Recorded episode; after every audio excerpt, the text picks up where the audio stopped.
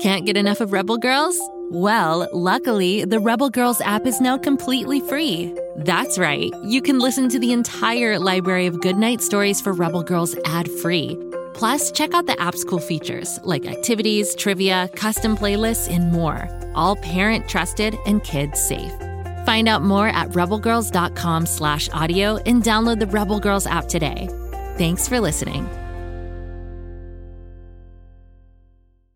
We believe that stories are magic, so when we find a great one, we can't wait to share it. Far, far away on the planet Florp, a baby named Bobby Wonder was born. But his parents relocated the family to Earth right after the birth, so Bobby grew up having no idea he was an alien. Until his 10th birthday, that is. Can you imagine waking up on your birthday to find out that you can fly and talk to ducks? Created by a New York Times bestselling children's author and produced by the award winning Go Kid Go team, Bobby Wonder is out of this world fun. Search for Bobby Wonder on Apple, Spotify, or wherever you get your podcasts.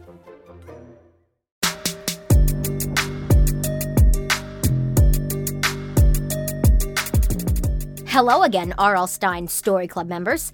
I'm Ivy, your ghostly host with the most, and custodian of those strange and spooky tales from the hidden vault of R.L. Stine. Today is another chilling tale. This wild tale Story Club members might make you dread the full moon. It's one I call Howl of the Wolf. Oh! The howl awakened Connor, and he realized he had napped too long. He looked around at what was once a warm, sun filled day, now cold and eerie in the bone colored glow of the moonlight. Connor heard the howl again, closer this time. He rose from his resting spot on the side of the muddy forest path, and he ran. He wasn't sure what direction he was going. He just needed to get away from that howl, and the terrible hairy beast that must have produced it. Connor knew he should try to find his parents' cabin nearby. He told his mom before leaving this afternoon that he was going hiking down the long woodsy path that ran past the back of their cabin. He'd only been down a section of it with his father once, when they were birdwatching last spring. Now it was autumn, though, and the leaves were burning orange, yellow, and red. Connor was 11 now, and he wanted to explore the path on his own. He was old enough. He told his mom that he would be home by dinner time, but Connor knew it was much later than that now. The sun had gone down, and the October moon shined in all its glory. Connor remembered that a farmer had discovered a half a dozen of his sheep killed last month, their wool strewn in the field like the stuffing of a torn open pillow. Forest rangers found a mountain lion in the area, and they thought it was the perpetrator. The forest rangers caught the animal and relocated it to a wildlife preserve far away. The sheep had been attacked on the night of a full moon, and Connor's father joked that it was a werewolf, not the mountain lion, who had dined on them. Watch out for the werewolf, his father joked as Connor left that afternoon. It's out there prowling around looking for young boys and girls to eat. And now, a month after the sheep had been found dead, the full moon shone again. Oh! There it was again, closer still. No mountain lion howled like that, at least from what Connor had read online and seen on nature shows. The noise sounded like a wolf's howl, but Connor knew there were no wolves in this area of the Pacific Northwest. Wolves lived far up north, in more rural areas. Coyotes don't howl like that either, Connor thought. Connor had heard their whiny nocturnal chants one night when he took out the garbage. Their howls weren't even close to the ferocious ear piercing scream he heard now. As Connor sprinted from the howl, his feet made slapping sounds on the muddy road. Why had he stopped to take a nap that afternoon? He knew better. But he had just felt so tired. The lazy afternoon had invited a nap. A million scenarios ran through Connor's mind, all involving a horrible moon stalking beast. He needed an escape route. If he ran up the road for another quarter mile and then took a left turn on Talbot Trail, he could be back to the cabin in five minutes. Of course, that's when the trail would be sunbaked by daylight, by night, even by the aid of the silver light of the moon, he would stumble down the path at best. And he would be stumbling in the dark with that thing close on his heels. He could almost imagine its hot canine breath on the back of his neck. The hot breath before it snapped its terrible jaws around his throat. The fear made him run faster. He might just make it home. Suddenly, Connor froze. Something lurked on the road in front of him, it was a muscular black shape that looked like something cut out of granite in nightmares. The silver moonlight illuminated its broad, furry shoulders. At first, it lurked on four clawed feet, but then suddenly stood erect on two. It wasn't a bear, Connor thought. Bears don't have glowing yellow eyes that cut through the dark like a candle flame. In a flash, it moved, looming a foot in front of him. It blocked out the moon. Its fiery breath reeked of rotten meat. It made Connor nauseous. The creature looked like a wolf, but it stood upright like a man, like a werewolf. The legends were true. Werewolves actually existed. Connor suddenly felt a burning wetness on his right arm. Blood. The werewolf had sliced through his skin with its four inch claws. Connor could smell his own blood in the chilly autumn air. It smelled like a warm copper penny. He was too afraid to scream. Nothing came from his throat but a mouse squeak. This was the end of his life. Boom! That was the last thing Connor remembered the booming sound. Connor awoke. He was in his bed, with his mother and father standing over him. You're lucky to be alive, his father said. Thank goodness you found him, his mother said to his father, dressing the wound on Connor's right arm. What happened? Connor asked. It was a bear, I think, his father explained.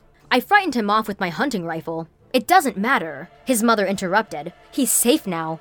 It was no bear, Connor said. It was a wolf, a werewolf. There's no such thing, his parents said in unison.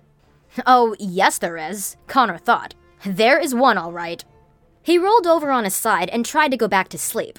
But something bothered him. He once watched a late night movie where a werewolf attacked a man. The man survived, but an old gypsy woman told him that whoever was attacked by a werewolf and lived became a werewolf himself. It seemed like silly movie stuff at the time, but that was when he had thought werewolves were only silly movie stuff. Connor now knew that they really existed.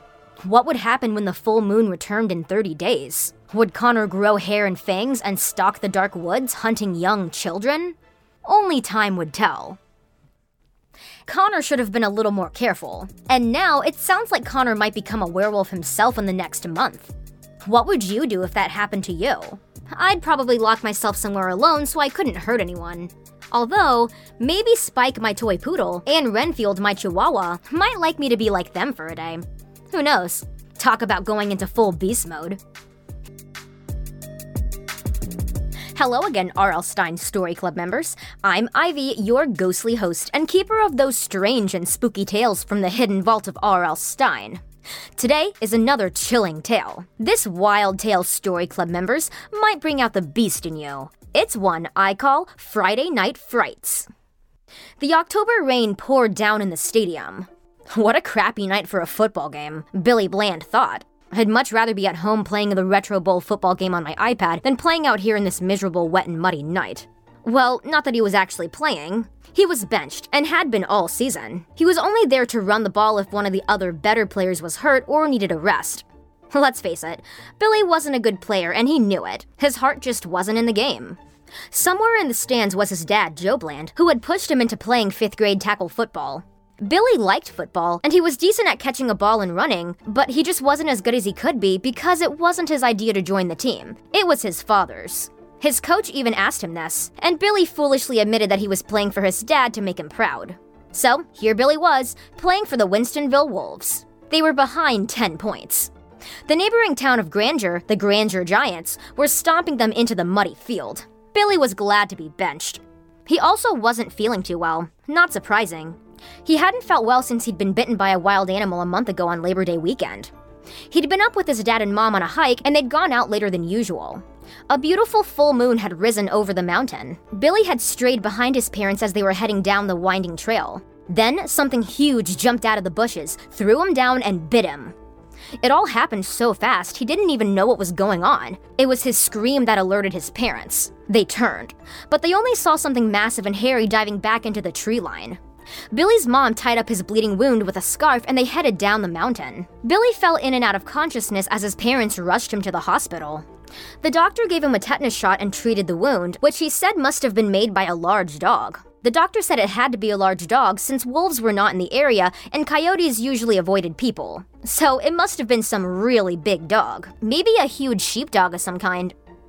Billy could still feel the weight of the monster on his chest every time he thought about it. For the entire month, Billy had taken antibiotics in case of infection, and as the month progressed, he started feeling stranger and stranger. For one, his sense of smell and taste were sharper, and his hearing was also off the charts. One time, somebody blew a dog whistle which only canines can hear, and Billy heard its shrill cry. Maybe you're gonna turn into a werewolf during the next full moon, his friend Creepy Carl had said. Everyone called him Creepy Carl because he was a big horror nerd who only watched scary movies. Suddenly, the coach told Billy to go out on the field. They weren't going to win the game anyway. The opposing team's defense and offense were too good. But this way, Billy would have some field time. The quarterback handed him a ball, and Billy was immediately crunched by a 200 pound linebacker, number 51, named Crusher. Appropriate name. I'm gonna keep busting you up, kid, the massive Granger player hissed through his face mask. Billy went back into the huddle. There was only six minutes in the last quarter of the game. The quarterback, Lenny Higgins, would fake a pass to the wide receiver and sneak the ball to Billy once again. Oh, great, Billy thought. I'm gonna get pummeled by the bulldozer and the shoulder pads again. Billy waited. The rain had finally stopped, and the breeze cleared away the night clouds that obscured the full moon. It glowed fat and yellow in the night sky. And then Billy started to change. He first noticed it in his hands, which sprouted hair, and his fingernails grew into claws. His jersey and pants felt tighter as his muscles seemed to bulge and grow on their own. His face hurt as it morphed and changed, his teeth sprouting fangs. He'd transformed into a beast. What's more, he didn't have any fear anymore. The ball was hiked, and Lenny faked a pass and then handed the running back the ball. The quarterback was so focused on the play, he didn't notice Billy's fuzzy hands or his hairy face and yellow eyes obscured by his helmet. Billy leaped over the players that clogged up the line of scrimmage with ease. One tackler tried to take him down, but Billy easily shook him off. Then the big behemoth, number 51, came steamrolling after him. Billy ran at him head on, growling. Crusher saw his opponent's face, looked wide eyed, and a moment later, Billy had trounced him to the ground. He sprinted across the field 75 yards. None of the Granger players were able to catch him, and the Beast Boys scored a touchdown and tied up the game. The remaining fans in the stands, who hadn't left for home earlier in disappointment, leaped to their feet and screamed. Among the crowd, Billy could easily hear his father's cheers among them with finite precision. Billy's consciousness had changed to animal passion. He now only had a hazy notion about ever being human. But one thing that he did realize was what he just did gave him pleasure. Being cheered by the crowd and his father, and he wanted to do it again. The beast known as Billy returned to the sidelines. His coach asked him why he was wearing the mascot's wolf mask and when he had the time to put it on. Billy only responded with a grunt. The coach didn't care. Whatever Billy did was terrific. Wear a stupid wolf mask if it helps to score some touchdowns. After the opposing team miraculously fumbled the ball on their first play, leading to a turnover, Billy was out in the muddy field again. And again, the werewolf of Winstonville easily scored a winning touchdown on the first play, with a 66 yard dash. The scoreboard buzzed. Game over. Winston 14, Granger 10. A solid victory for the night. Billy's team raised him up on their shoulders and they chanted, Wolves, Wolves, Wolves! His father was among the crowd on the sidelines smiling.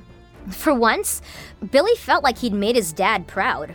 He didn't know if he would stay a wolf forever or change tomorrow morning when the moon went down, but right now, Billy Bland, the werewolf of Winstonville, was on top of the world. And wild it was.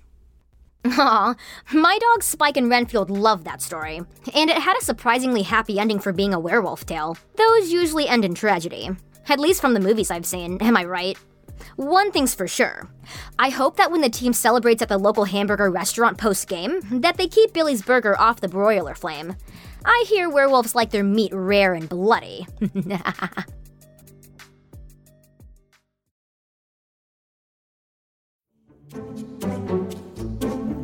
Do you like to laugh? Ah, who am I kidding? Who doesn't like to laugh? So, okay, if you love to laugh, you'll love Don't Break the Rules. It's a hilarious comedy improv podcast where the voice actors make up their lines on the spot and try to be the only actor who doesn't break the rules. These talented actors are great at coming up with silly scenes and stories when they follow the rules for the episode. And it gets even sillier when they accidentally break the rules. The stories are guided by suggestions from kids like you, and the episodes feature laughs, burps, and the occasional unicorn. So if you'd like to giggle and play along, be sure to listen to Don't Break the Rules wherever you listen to podcasts.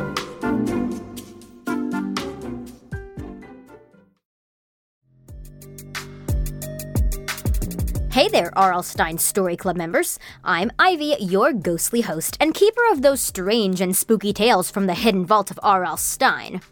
Today is another chilling tale. This fiery tale, Story Club members, might make you back away from the heat. It's one I call Brenna and the Beast.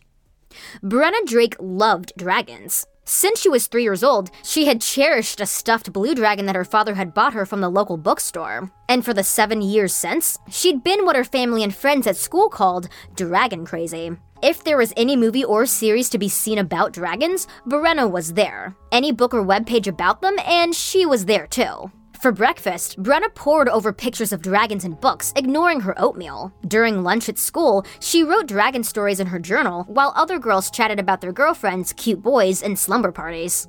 Brenna thought that was all silly. Nothing was as cool as dragons.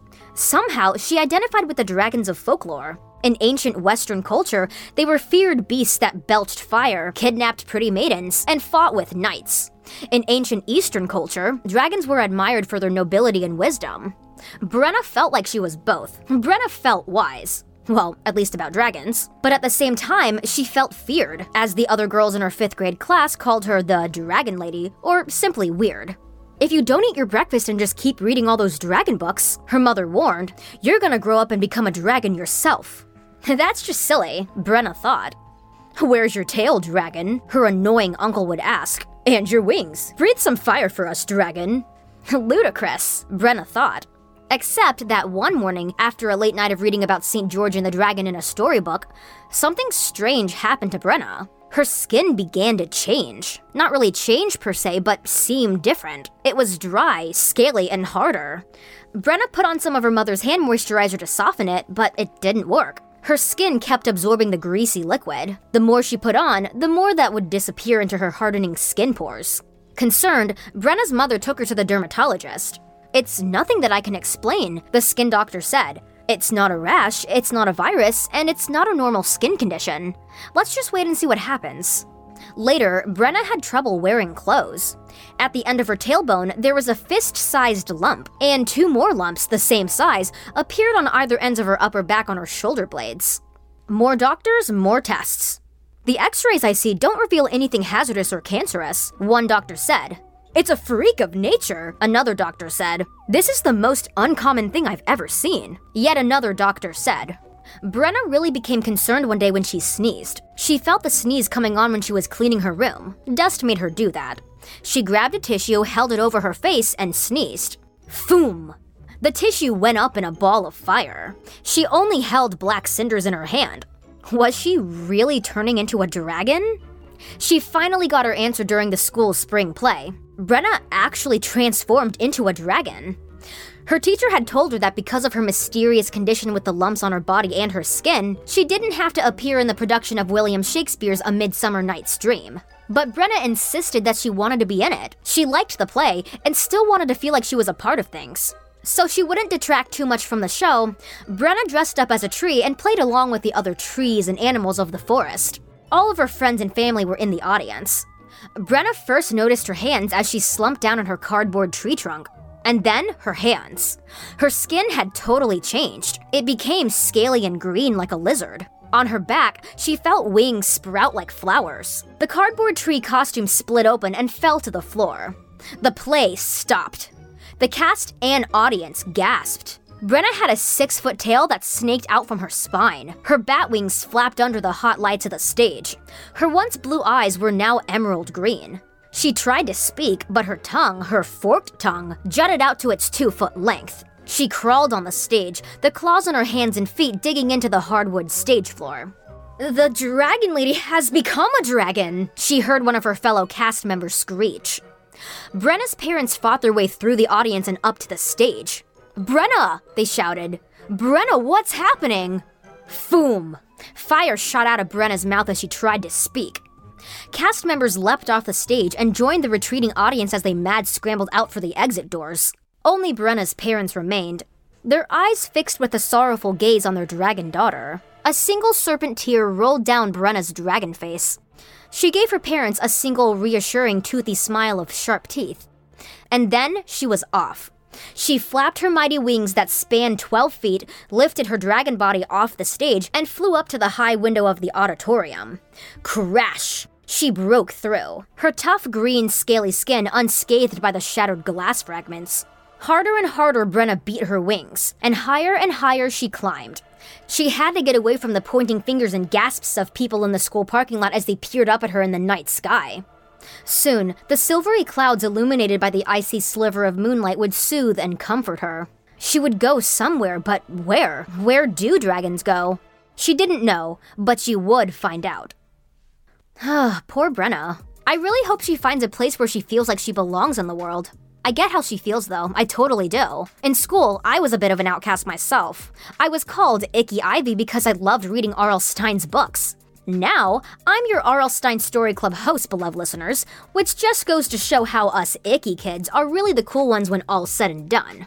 My advice is to always dance to the beat of your own drum, even if no one else is listening. Just remember that being true to myself worked out in the end for me, and being true to yourself is gonna work out for you too. You've always got your tribe right here. And I'll meet you for another episode tomorrow, because every R.L. Stine Story Club member deserves their daily scare. Ivy out.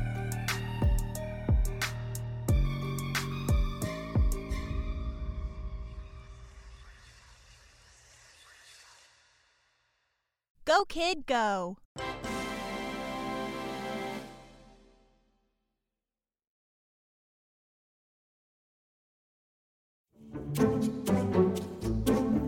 Whether you like to test yourself on what you know, or you're interested in learning a bunch of cool new facts, you are bound to enjoy 5 for 5 Trivia, a podcast all about trivia knowledge. Every week has a different theme, like amusement parks, creepy animals, video games, the universe, and a whole lot more.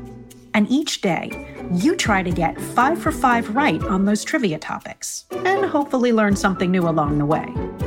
Is a shark a fish or a mammal? Which spell does Harry Potter use most often? You can answer those questions and more on 5 for 5 Trivia. So if you're ready to challenge yourself and give yourself a big high five for the things you know, be sure to check out 5 for 5 Trivia, available wherever you listen to your podcasts.